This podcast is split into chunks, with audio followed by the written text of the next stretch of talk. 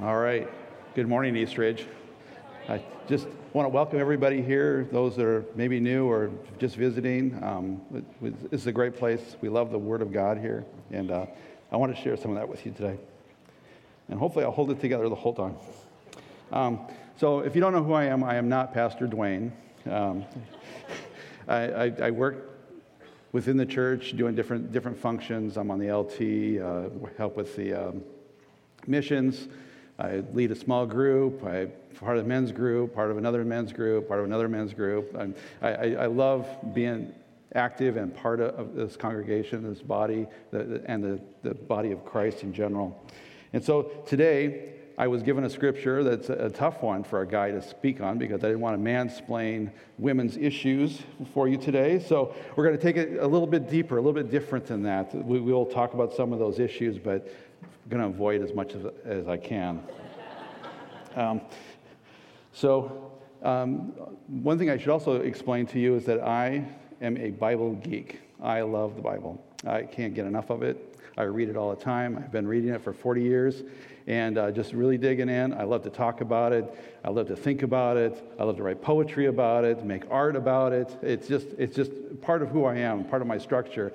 And so I thought today, before we get started, before we dive deep into this scripture, I, I'd give you guys just a little bit about what it is um, I think is really important to do to approach the scripture, especially if you're finding it stale, you don't understand it, it's just boring. Um, all those things that happen to us over time, over inexperience or too much experience. We've heard the scripture too much, heard too much from too many different people, and we just don't get it. And so there's three simple rules. We're going to have a lot of rules today. So, uh, three simple rules, and I don't see it up there. okay, let me see if I got it written down here. Um, nope, not that one. Let's, let's, see. So I think it was uh, slide two. two that, uh, nope. Okay. Well, at any rate, we're gonna we're gonna we're gonna wing this today. So the the Nope. I'm not sure what happened there. All right. So there are three important rules that I, I, I, like to follow for reading Scripture. One, first one is don't be a meme Christian. And by a meme Christian, I mean someone who merely reads memes, spreads memes, talks about memes. And by that, just the, that, those one or two little lines that we all like really well. Oh, there it is. Okay.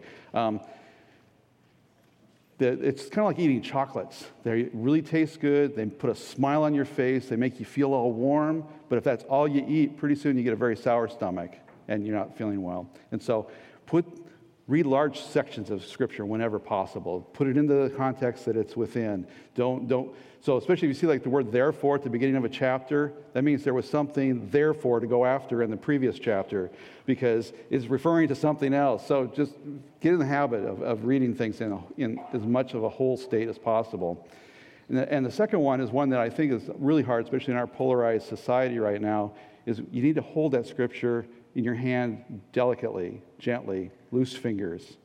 Like a small animal, you know, when you're a little kid and you got a little gerbil in your hand and, and he starts to squirm a little bit, you, you scrunch him even harder, what's, what happens? He gets bit, right? You get scratched, you get bit, and the gerbil runs off, or the hamster or the rabbit or whatever animal of your choice. We have to do the same thing with Scripture. We have to not try to squeeze it into the mold of what we believe or what we've been taught. Allow it to speak what it's going to speak. If you're a very conservative Republican, you will approach it in a very conservative Republican way, and it may bother you that it, that it says to be nice to people. if, you come at it from a very liberal, democratic way, it may be hard for you to hear some of the tough rules and some of the tough words of Jesus when he's not exactly a nice guy to everybody around him, right? So we have to like learn to read it for what it is and try to figure it out and try to allow it to speak to us. And then the third one, the most important, is allow your imagination to really grab a hold of it and to, uh, to uh, use creativity and your own life experiences to help you interpret that scripture, to help il- illuminate it. Um, and as you're doing that, start asking yourself these questions. Think about the person who wrote it. So he wrote, there was a very specific person who wrote that very specific line, and he wrote it for a very specific reason to a very specific people at a very specific time. And we have to first go there because That's why it was written. You know, we get, we get a lot of value out of all that now, and it has so much more value and more depth than what that guy even thought, the, or gal thought at the beginning when they wrote this. But that was its first purpose. So we have to, we have to start there and, and uh, start going, asking the question so, what was, it, what was it like that day? What would it have been like? What was going on right before that? Did they go have dinner afterwards? I mean, start asking these questions and start getting, letting your mind kind of like really envelop it. Otherwise, we end up with just our flannel graph Bible stories from when we were kids, right? And it's just that one thing, it's that one story, and it doesn't have any value because it was just that one story we've heard 6,000 times, including the one we're going to read today. And it's very easy just to like skim right over that it was very real people in a very real situation, and Christ is engaging them in a very real way. Or depending on what scripture you're reading. Um, so, and then the most important thing after that is that really ask the Holy Spirit, what are you asking me to do here? What are you trying to teach me? What, what, what is it I should be thinking about, doing, engaging with? And just really digging in, and allowing the Holy Spirit to really speak and to come over us in those ways. So that's, that's, the, that's the first thing. So now let's read the passage that we have for today. I think it's on the next one. Yep. Uh, so this is in Mark. Uh, it's also in all three, three of the synoptic gospels, the gospels that have kind of like the parallel stories within each other. So Matthew, Mark, and um, Luke. So this, this story is in all three of them, but we're going to read the one from Mark because that's we're going through Mark very slowly. We've been for several weeks going through Mark, and we're already all the way up to chapter five. So it's been, it's been a slow walk, which is also kind of funny because Mark kind of has this immediacy to the way he writes, and we're taking it really slow. And so today we're going to take even this one piece even a little bit slower. And a great crowd followed him and thronged about him. And there was a woman who had a discharge of blood for 12 years and who had suffered much under many physicians and had spent all that she had and was no better, but rather grew worse. She had heard the reports about Jesus and came up behind him in the crowd and touched his garment. For she said, If I touch even his garments, I will be made well. And immediately the flow of blood dried up, and she felt in her body that she was healed of her diseases. And he looked around to see who had done it. But the woman, knowing what had happened to her, came in fear and trembling and fell down before him and told him the whole truth. And he said to her, Daughter, your faith has made you well. Go in peace and be healed of your disease. So, so here we have the story. But before we get diving into the story and thinking about all the, all the, the final ideas of the story, the healing, the, the faith, the, the, her, her personal issues and physicians and, and all of these things, we have to like kind of dial it back just a little bit more, a little bit more. So, first thing, I want to talk about the setting. So, where was this happening? This was happening in Capernaum. I think I've got a couple of foils ready for that too, um, which is a city on the Sea of Galilee, which is a city that Jesus was in a lot. Um, yeah, so, the, so this is the ruins of Capernaum as it is right now, and that big square at the right hand side of the picture is, uh, was the synagogue. Jesus would have, have um, taught there, the one that he's referred to as teaching, except that it's actually underneath that one. It's been, it's been raised, and then this newer one, built like in the second century, was built on top of the one that Jesus was actually there. But the basalt is still there from where Jesus was there, so it's kind of fun to kind of go there and touch it, get, get a little piece of, piece of the reality of where Jesus was. But you, as you can see, it's not a real big village. And if we look at the next foil, you can see that all the structures were at least, at least stone up this high. They may have been taller, but these, this is what they've uncovered so far. Um, and you can see that the roads aren't really wide, and the roads are rough, and the roads are have like stone walls along each side. And this is the crowded area that Jesus was walking through, according to the story. And so you have to start thinking about what it was it really like. Because I know growing up, I thought, I never thought it totally through. But in my mind, when I hear Jesus was walking the street, I'm thinking, you know, nice pavements, maybe, maybe a really nice gravel road with a sidewalk and, and trees, and, you know, it's nice and wide. But this is really crowded. And if you've ever been to any of the ancient cities of the world, and there's lots of them, and they're all like this, the roads are really narrow and they're rarely straight, and the roads themselves are made, if they, if they are stoned, there's stones missing, there's animal, you know what, all over the, all over the place. So you're, you're like walking through this stuff, trying not to trip, trying not to fall over, not trying to step into other things. This, is, this was the, the background of what Jesus was walking through with this crowd. And then we read it also in Matthew. Um, his, his account is much more full and lots of details. And I think that's Matthew 8, I believe, but I, I have it written down here somewhere. It's um, so much, he, it says that he had um, his disciples, had women, had other followers, had all these other people. There, so there was a lot of people cramming around him and trying to touch him and try to be around him and hear the words that he was going to speak and, and hopefully maybe just, just be able to touch Jesus just a little bit, just to get that, that special whatever they needed for the day. So, so it starts to get that mental picture of what we're really talking about here. It's not just this simple story of somewhere this gal was walking down the street and ha- having this, this stuff happen to her. So, and there's another foil that kind of shows a rendition of what the, they think the city probably looked like about that time, about the first century. Um, it, was, it was a fishing village. It's on the Sea of Galilee. It's a major uh, route from Galilee to Damascus, and so there's a lot of people traveled through here. It was a fishing village for the most part, so there was a lot of fishing going on. That's why Peter was hanging out there, and uh, it's also in the area of Galilee. So then we also have this ruler that Jesus was walking along with, and uh, I'm not going to talk too much about the ruler because next week we get to, someone's going to be preaching about the ruler and his daughter getting healed, and so that's another part of the story. But the, uh, the ruler, it was the ruler of the synagogue, or a ruler of the synagogue. If you look at the, at the original language, he was just a, one, of the, one of them. But one of the jobs that they had as a ruler of the synagogue, and this was a very important synagogue actually, so this guy was one of the rulers there. And one of his jobs, main jobs, was to make sure that the order of service happened really well, that everyone followed the rules, that everyone, you know, the music happened, the, the scripture reading happened, all those things. He, he was the guy that kept the order. But more than that, he was the one to make sure that anyone got out of line, they were punished, that they were fixed, that they were made better, that they were, that he, he was the one that would engage them in ways that um, we would probably find quite appalling these days. So you, you, um, Jesus told his disciples, he says, after I'm gone, they're going to turn you guys over to the synagogue rulers and you will be flogged and and punished and beaten. So they had this power to do that. That was part of, the, part of their authority. And having the synagogue in your small village would have meant that everyone would know each other, everyone would know this ruler. And yet, this ruler is walking with Jesus, who also, if we read the previous chapter, or especially in Matthew, we find out that Jesus has been doing a lot of stuff in the last, last uh, 24 hours. He uh, went, calmed, the, calmed the waves and the sea.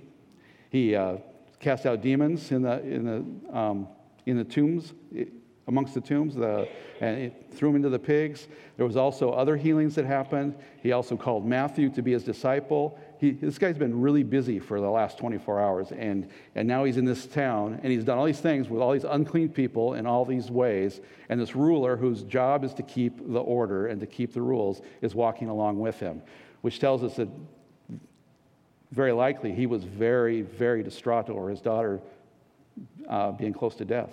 And so he, he's, he's reaching out to Jesus, who I'm pretty sure the other ruler said, You don't want any part of that guy. That guy hangs out with, with drunkards and tombs and demons and pigs and all of that. And so he's, he's, uh, he's, he's going way outside his thing. And Jesus says, Yeah, let's go. Jesus, Jesus accepted him, took him along. So th- then they come along this, and here's this gal, and she's touching the hem of his robe. And it's very likely it was one of the tassels. The, Jew, the Jews um, were required by law to have tassels on, on, on their garments so that as they're walking and doing things, they would feel that tassel and be reminded of God and their service to God and, and stuff. So it's very likely there was tassels at the bottom of Jesus' robe, and, and she just touched that because, as we um, have read, she's had this issue for 12 years pardon the pun. And uh, so she's unclean. She's not allowed to be around people. She's not allowed to sit on things. If she sits on a chair, it's now unclean. If she sits on a, on a, a donkey, it's unclean. If she lays on a bed, it's unclean. Anybody who sat on that chair is now unclean. Anybody who lay, lay on that bed is now unclean. So it, it, was, it was like she was in this situation, suffering with doctors. I, there's many people here I think have probably suffered at the hand of doctors, um, both good and bad, but we've, we've, we've seen this where it's very difficult to live our lives and to not have solutions. Um, in Luke, the doctor, he says that she went to doctors, but nobody could, nobody could heal her. He, he, he's kind of giving an out to the doctors a little bit, I think. Um, but here we read that she suffered specifically at the doctors and spent all that she had to get better. And she wasn't able to. And so this guy is frantic, this, this ruler, he's frantic with Jesus, heading through town, and this woman touches him, and Jesus stops. And he's reaching out, and he's saying, Who touched me?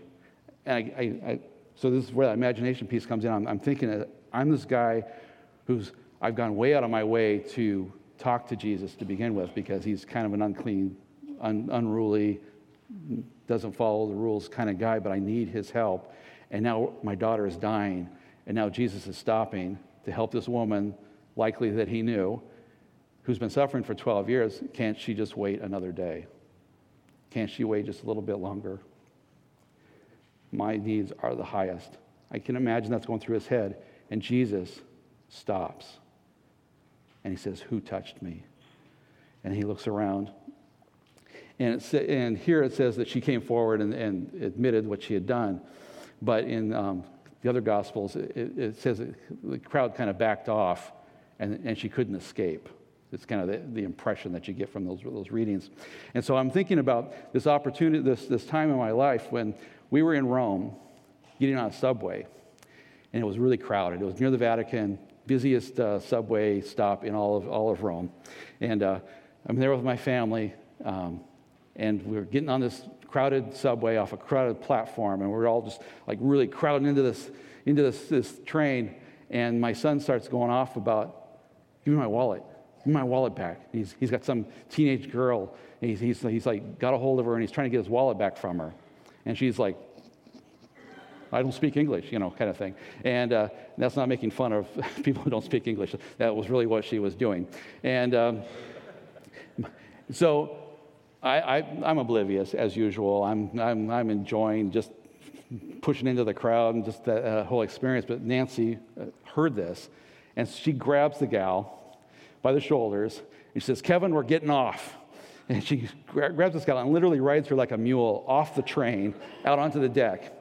Well, the rest of my family is still on that train. I can't let it go because we're in Rome and I don't know where they're going to end up and we'll, we may never see our kids again. So I'm, I'm holding the door open to this, this train and uh, telling my kids to get off. And the whole crowd like freaks out because there's this crazy, wild American family just going nuts on this train. and and the whole crowd backs off like this. And in the center of that empty space were these three youth that were with this gal. And I recognize them because they were panhandling and doing stuff outside before we got on the train. And so I grabbed the first one. I said, Give me the wallet. And he's, and I, I pull him off the train. And then I reach in. I'm still holding the door. Nancy's screaming, Security, security, security. And in English, in Rome. And. Uh, and I, am reaching in, I grab the second one, and he doesn't, he, and I pull him off. So now I got three of them out here. There's a fourth one inside, and I'm reaching in to grab him, and the wallet comes flying out from the crowd out, out onto the deck. And uh, so there was another guy, apparently, that they'd already passed his wallet off to. And uh, we got the wallet back. I said, check it, make sure it's all there. If they didn't clean it out and just throw us the empty wallet. And then as soon as that happened, we let them go, and off they went. And, but that's how I picture this situation. Jesus turns around, Who touched me? And everyone's like, Oh my goodness, this is going to be bad. You know, and so they all back off. And this gal's like just standing there in the middle, just standing there going, uh, I guess it was me. And everyone knows her situation because it's part of their culture, part of the situation of their life there. And uh, well, if you want to read the, the, the, the laws for purity, we won't go into all of those right now. It's in uh, Leviticus 15. And if you read the whole chapter, again, big chunk, instead of going down to like verse 26, start at the beginning, and it starts off with all the reasons that the men were unclean for the similar issues. If they have a discharge, they're unclean. It goes on and on. and then it gets to the women. So it puts it more into perspective because I, I think it's really easy to get all worked up over how oppressed women were, and they were, and, and, and miss that God really intended this to be for all, not just singling the women out. So again, putting it all into, into uh, where it goes. So now Jesus is there, and this gal's going, she, she, she falls down before him and says, It was me. I touched you.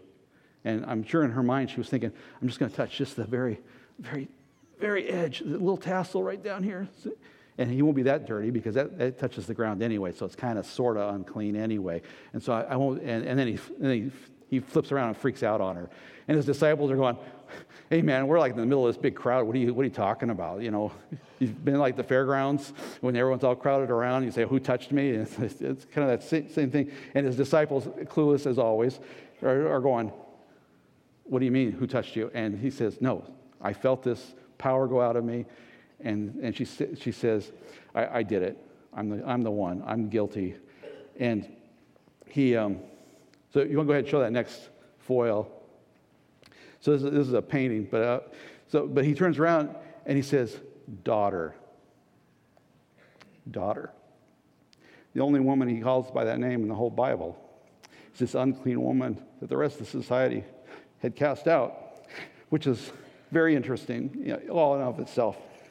And uh, so he, he says, Your faith has made you well, has healed you. So she's not only touching him as unclean, she's also coming to him as if almost a superstition. If I just touch, if I just touch his robe, the, the magic will happen. And Jesus' response was not, I need to fix your theology, was not, I need you to see me as this great healer standing before the crowd going, Look at one and all, one and all. I, I, I, feel a woman. There's a woman with an issue. I want, God's going to heal her today here, right? It's not, it wasn't a big healing show. Jesus was not into that. He, was, he just says, Your faith has made you well. He, he correct, it's a correction, but it's a nice one. He didn't also explain all her other issues and everything else that was going on in her life. He just meets her where she's at.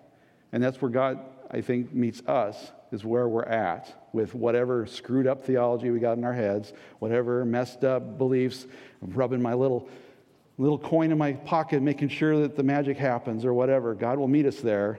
He won't leave us there. He wants much more for us. He wants us to understand it's our faith in Him that makes us well. Um, so, so back to the painting. So this painting, if you show the next slide, is in a chapel in Israel as well, in um, Magdala, which is 10 clicks if you're military from, Gal- from uh, Capernaum. It's just, just basically the next little dock port down, down around the bend. And uh, down in um, the basement of this, this um, cathedral, beautiful cathedral, is, is this chapel. And this chapel really, you go, you go in and, and the mural, is, it, it's, it's as big as around as this whole area right here. It's, it's huge. And the feet, where the tassel is, where Jesus is being touched, is right at eye level. You can't miss it. But beyond that, the whole room is set up with its um, stone. It, it's, it's oddly shaped, and so you feel like you're being crushed, you're, you're being pulled in, and you can't do, do anything but focus on this one thing, and the, the floor is all uneven, and it's a magnificent place to go and just really understand this was a real thing that happened to a real person at a real time, and there was a real healing done. So, this all kind of leads into um, my, my viewpoint that we sometimes over spiritualize Jesus. I know it's really hard to over spiritualize God in flesh. I mean, it's about as, about as spiritual as you can get. But I think oftentimes we think that somehow he got a pass in life. He didn't really have to work at it too much. He just kind of showed up on the scene, and all of a sudden, the, stuff just starts happening. He's, this is really cool. Like, God's here, I'm here, watch this. But I think, I'm wondering if Jesus didn't spend the first 30 years, because he didn't start ministering until he was about 30 years old, learning how to engage with the people around him, how to engage with rulers and unclean people and crowds all at the same time. Fully tired, fully worn out, fully hot, fully crowded, fully upset and angry at just how much work he's got to get done in the day. And I wonder if sometimes in the morning he didn't wake up and think about, oh, I really missed that opportunity yesterday. I could have healed three more people. I'm really a screw up. Oh, you know, I'm wondering if he doesn't have to deal with all that too, have to work through it. And so, how, so then I started thinking about how does Jesus get to the point where he can do the things he's doing? It's, it's, it's, it's phenomenal. It's remarkable. And so it's really easy to, just to spiritualize, well, he was the Son of God. He was God incarnate. And, and he was. I'm not challenging that in any way, shape, or form. Um, but I think there's a reality to his humanness that we need to really comprehend and work at so that we can really comprehend and work at the spiritual sons and daughters of God that we are being called to, to be, that we are fully engaged with the people around us. And um, so I, I, think about Jesus, you know, it says he went out early in the morning and prayed. He would go out alone, he would spend time. And I, I think parts of that were, were, were kind of that, that learning, having that space where he can get charged up to go back in.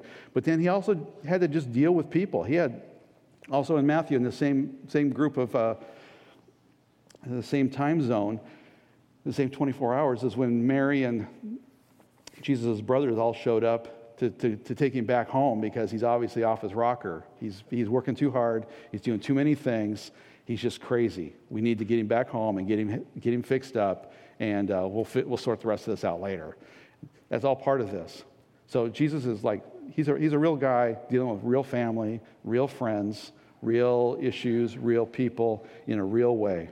And so a few years ago, I'm going to kind of step sideways, but it all ties together.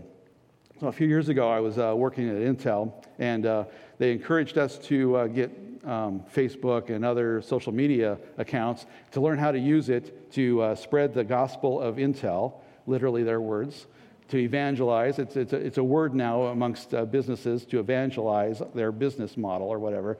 And I thought, well, I'm actually doing a lot of stuff out in the world, and I've really fought tooth and nail to be a part of social media in any way, shape, or form. But that's where the people are. So I need to engage with people and for various various things. And so I will do this project and I will I will be, get good at it. And so I set up my, my accounts, and then people started asking me to be there, be friends. And the first thing I realized was, I don't want to be their friend. I don't want to be their friend. I certainly don't want to be their friend. Uh, I'll turn them on for a week, but they, they've got to really prove themselves or they're not going to be my friend either. And I realized I had three friends in the whole world on Facebook, and I was supposed to be like engaging. And I realized that's the way I lived most of my life was I insulated myself to the one, one or two people that I trusted, that I would believe that were going to be there and, and, and I enjoyed. And the rest of the time, I pushed everybody off, held them at, at a distance. They they were just, they're out there, they're annoying, they're a bother, they're, they're time consuming, they are, they just suck life. That's, that's basically how I viewed people. And, and then I'm reading scripture, you know, Jesus saying to love your neighbor. And I'm going, oh, gosh, I've been a Christian for like 40 years reading this stuff, and I, I, I believe all that, but I don't live it. I don't, I'm not engaging people around me unless I'm able to make a really good joke about them because that's, that's kind of fun. And uh, so I really had to repent of that. And so I started, okay, I'm just going to start engaging. I'm going to start, if somebody asks me to be their friend on Facebook, unless it's uh, some hooker or a, some Russian troll, I'm, I'm going to say yes, right? And middle aged guys, you know what I'm talking about. You, get pinged all the time from these pretty little gals that you have no idea how they got your name and they want to be your friend. I avoid those. The rest of you are okay. and then, as part of that, also, I was starting to. Um, do some, some art, some, some uh, contemplative art. And I, I was just looking for places where I could could uh, experiment and do fun things and engage with people like minded. And so I joined different groups on Facebook and on, on the internet to uh, get prompts for writing and, and different things. Well, most of these groups are full of nuts, they're, they're crazy. In fact, the first one I really enjoyed, and I actually got published in one of their books, was uh, led by a Buddhist monk. So, you know, so, so, so here I am. My, my first, like to recoil. I can't be part of Buddhism. I can't be a part of people that are Buddhists. But yet, I felt like compelled by God to like engage. And so I started engaging, and I engaged in ways that weren't offensive to them, but were not also watering down my, my, my belief system. And so I was able to engage in, in, in ways with people that I wouldn't have. And I get to hear their voices. I get to hear them and understand them and, and see where they're coming from. And all of a sudden, it's like, well, the Buddhists are nuts, but that guy's okay. Oh, yeah, those guys are crazy, but she's okay. And you start dealing with people as individuals, and you start hearing their stories. You start to engage. All of a sudden, you can touch, you can be around, you can listen to, you can have conversations with, you can have arguments with people that are totally outside your universe, totally outside, and much richer for it. They're much richer because I get to bring the gospel to them, and you know I'm, i have these awesome abilities. And but that's that's joking in a, in a way, in a way. But uh, but it, it isn't. I, you get you get to earn your place at the table. They won't listen if we are only offensive. They will not listen if we're only confrontational. They will not listen if we don't listen. You have to engage people where they're at. And so all of a sudden I have friends. it's, it's pretty amazing. So then I start going, well, I still don't really engage with people in general. I mean, online's okay because th- it's pretty safe, right? I mean, I, I can choose who and when and how I want to engage, and I can think it through and all of that. But then you get the real people, the ones you meet every day, the ones you work with, the ones at the grocery store, and I don't engage. I'm not engaging with them. So, what, what should I do? How can I do it? And somehow I ended up with this other group that I was part of called the Holy Disorder of Dancing Monks. And uh, it's a real thing. and, and they have, uh, it's a lot of contemplative arts and um, spiritual guidance kind of things, and some of it's way out in the nut zone. But it's also a lot of opportunity for me to hear from different backgrounds and, and uh, traditions. And, uh, but part of what being a, a, dancing monk is you have to like sign the monk manifesto. And the monk manifesto, I'm not sure if I got that foil up there, has uh, eight rules. And there was two rules that really, really stuck out to me. Um, yeah, so here, rule number two I commit to radical acts of hospitality. That means I'm going to just do things in a hospitable way all the time. I'm just going to choose to do it, even though it's really a time sink. It's really hard. People, I don't like people. Seriously, I don't like people. And then all of a sudden, I started liking people. I started having people that I didn't agree with, I, I could spend time with. And all of a sudden, I, I, even found I was getting energized by talking to people, which never happened before. It used to suck, all, suck everything out of me. And now all of a sudden, I can talk with, and I, I just feel like I want to talk more. I want to, I want to hang out. Um, and then I commit to bringing myself fully present to the work I do, uh, whether paid or unpaid, holding a heart of gratitude for the ability to express my gifts in the world in a meaningful way.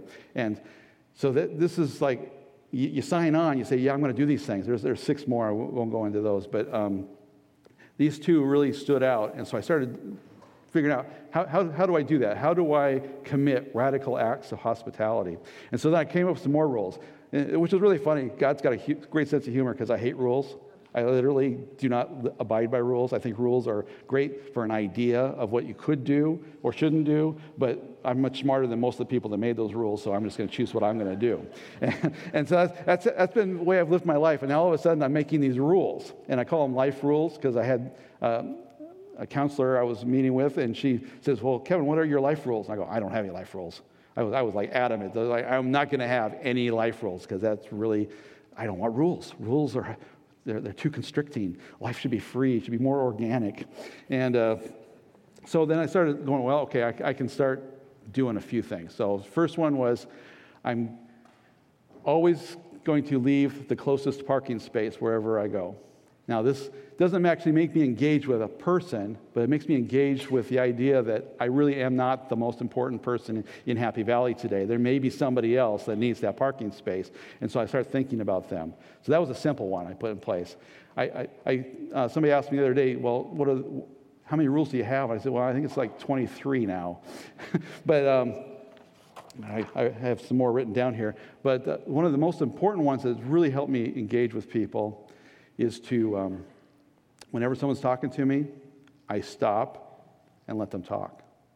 I don't try to talk over them. I don't try to shut them down. I don't try to, as I had been doing for so many years, just say what I needed to to get them out of my hair. Just say what you need, say what they want to hear, say what they need, whatever. Here it is, go. And now I, and part of that is like at work, I have a, a cubicle, and it's kind of a big, large area with um, a lot of open space, and people it's kind of on a main, main route of travel between here and Damascus. They, they, everyone stops and uh, they want to talk. And it used to annoy me, it used to really, really get under my skin until I started this rule where I have to stop, stop typing, because it, it's pretty easy to like, you know, you continue with the computer and you're like, carrying on a conversation, but you're really just trying to let them know that you're really busy and with things that are far more important than, you know, listening to them about their, their kids or their dog, you know. And um, so now I physically have to turn and engage with that person until they're done talking. And sometimes it takes a really long time. And sometimes it means I can't get to my work right away and I've got to work a few minutes over after, after hours or whatever to make up for whatever it was. But I'm learning to engage with people. I'm learning to talk to them. They're, they're coming in. We even put in a little couch in the, in the cubicle where people would just come in and they would just sit. We called it the therapy couch, and they would just come and sit next to my desk. And that was really bad because then I really had to like t- totally turn and fully engage. Um, another part of that is to, uh, if someone's talking to me, I'm out in the yard and the neighbor shows up. We've all had that experience. We're trying to get some yard work done, and the, the chatty Patty from next door pops over, and you're going, I really don't have time for this. And so you get your earbuds on, so it's like, you're just kind of like, yeah, okay. And you're back in and you go back to work. Technology goes off. Somebody started talking to me, I got my phone in my hand, phone goes upside down on the table every time. That's a rule. That's, that's what a life rule is. So if you show kind of what I mean by rules, the next uh, thing here. There it is. Rules of engagement. That's what I call them. They're life rules, but they're really rules of engagement. I'm teaching myself to engage with people, to have experiences with people, to actually talk to people, to spend time with them. And there are personal rules that are followed regardless of the situation. So if any of you read any uh, Cormac McCarthy's uh, books like The Road or All the Pretty Horses and stuff, he always has this character. They're really, really messed up characters, but they have a rule that they follow no matter what. And that's kind of what a life rule is. I set up a rule and I follow it no matter what, no matter how crazy it is, no matter how uncomfortable it makes me, how much extra work I've got to do. That's what the rule is. That's what I follow. And it forces me to actually engage. And now I'm engaging and I have friends. it's very strange. I have a neighbor. I, I know my neighbors. I know my neighbors' names because we made a rule that if we met a neighbor and they gave us their name, we would go into the house immediately and write it on the, we have a little map of our neighborhood and we would write their name in the, in the box where their house is. So the next time they come over and we can't remember their name we can remember their name because we have it written down. We don't have to ask it again. It's not embarrassing. And all of a sudden i know the names of my neighbors.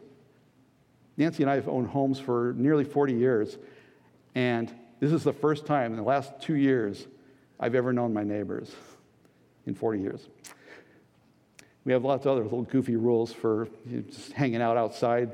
Don't, don't, close the garage door right away so you don't shut yourself off. Um, you know, because that's what we do, right? That's especially, I think our Happy Valley model is literally, I'm going to go into my cocoon. I need to shut the door as fast as possible so no one else can break in. And uh, we need to let people break in. We need to break into their lives. So one day, I'm just about out of time, so we're going to wind it up. Uh, seven o'clock in the morning, I get a phone call, and my phone goes off and it says, It's Emily. And I go, That's interesting. What's Emily? Hey, Emily, what do you want? Yeah, Kevin, uh, Mike and I are stuck in the garage and uh, we don't know how to get out. The power's out in the garage and we can't get the garage door open. And I'm not even dressed. I go, okay, I'll be over. She says, well, we need to go right away. So I talked her through how to disengage the garage door and get it open. And then I went over later and fixed their uh, uh GFCI had kicked off and it just needed to be replaced. And we fixed that. And uh, the remarkable thing about that is one, I knew Emily's name. Two, I had her name in my phone. Three, she felt free enough to call me at 7 o'clock in the morning. This, this is phenomenal. And uh, we have a lot of interaction with our neighbors now. It's uh, quite, quite remarkable. So, what I want to leave you, this is New Year's, right? We're, we're getting ready for all those New Year's resolutions. I'm going to lose weight. I'm going to be awesome. I'm going to be so much better next year than I was this year because this year I was, I was okay. I mean, most of us think maybe even it's a little above okay. We're a little above average. But I really want to be awesome next year. Well, instead of like setting a goal, I want to be awesome next year. Can you just think about that one thing you could do that would force you to engage with people differently than you do right now? Just that one little rule. Follow it, you, you'll be amazed. And uh, with that, um, I think that was my last foil. And I, will call the band out here, but I'll, I'll pray, pray while they're coming out. I probably messed them all up because my foils got out of order. And I, I had the foils out of order. So let's, let's pray. Heavenly Father, I just ask you to help us engage with your word, to really read your word, to really know your word, to really hear your voice, and to, to know those things that you're calling us to, and to have a willingness to follow it. Lord, that you would lead us into this new year in ways that we can't even imagine. That you would overwhelm us with your spirit that you would overwhelm us with your, your wisdom and your knowledge. Lord, that you, the fruit would just pour out as we step into the things you're calling us to, that we would just simply have faith, Lord, that we would just simply have that little bit that we need to just get over that little bit of hurdle, and we would just hear you and trust you and follow you. Praise in Jesus' name. Amen.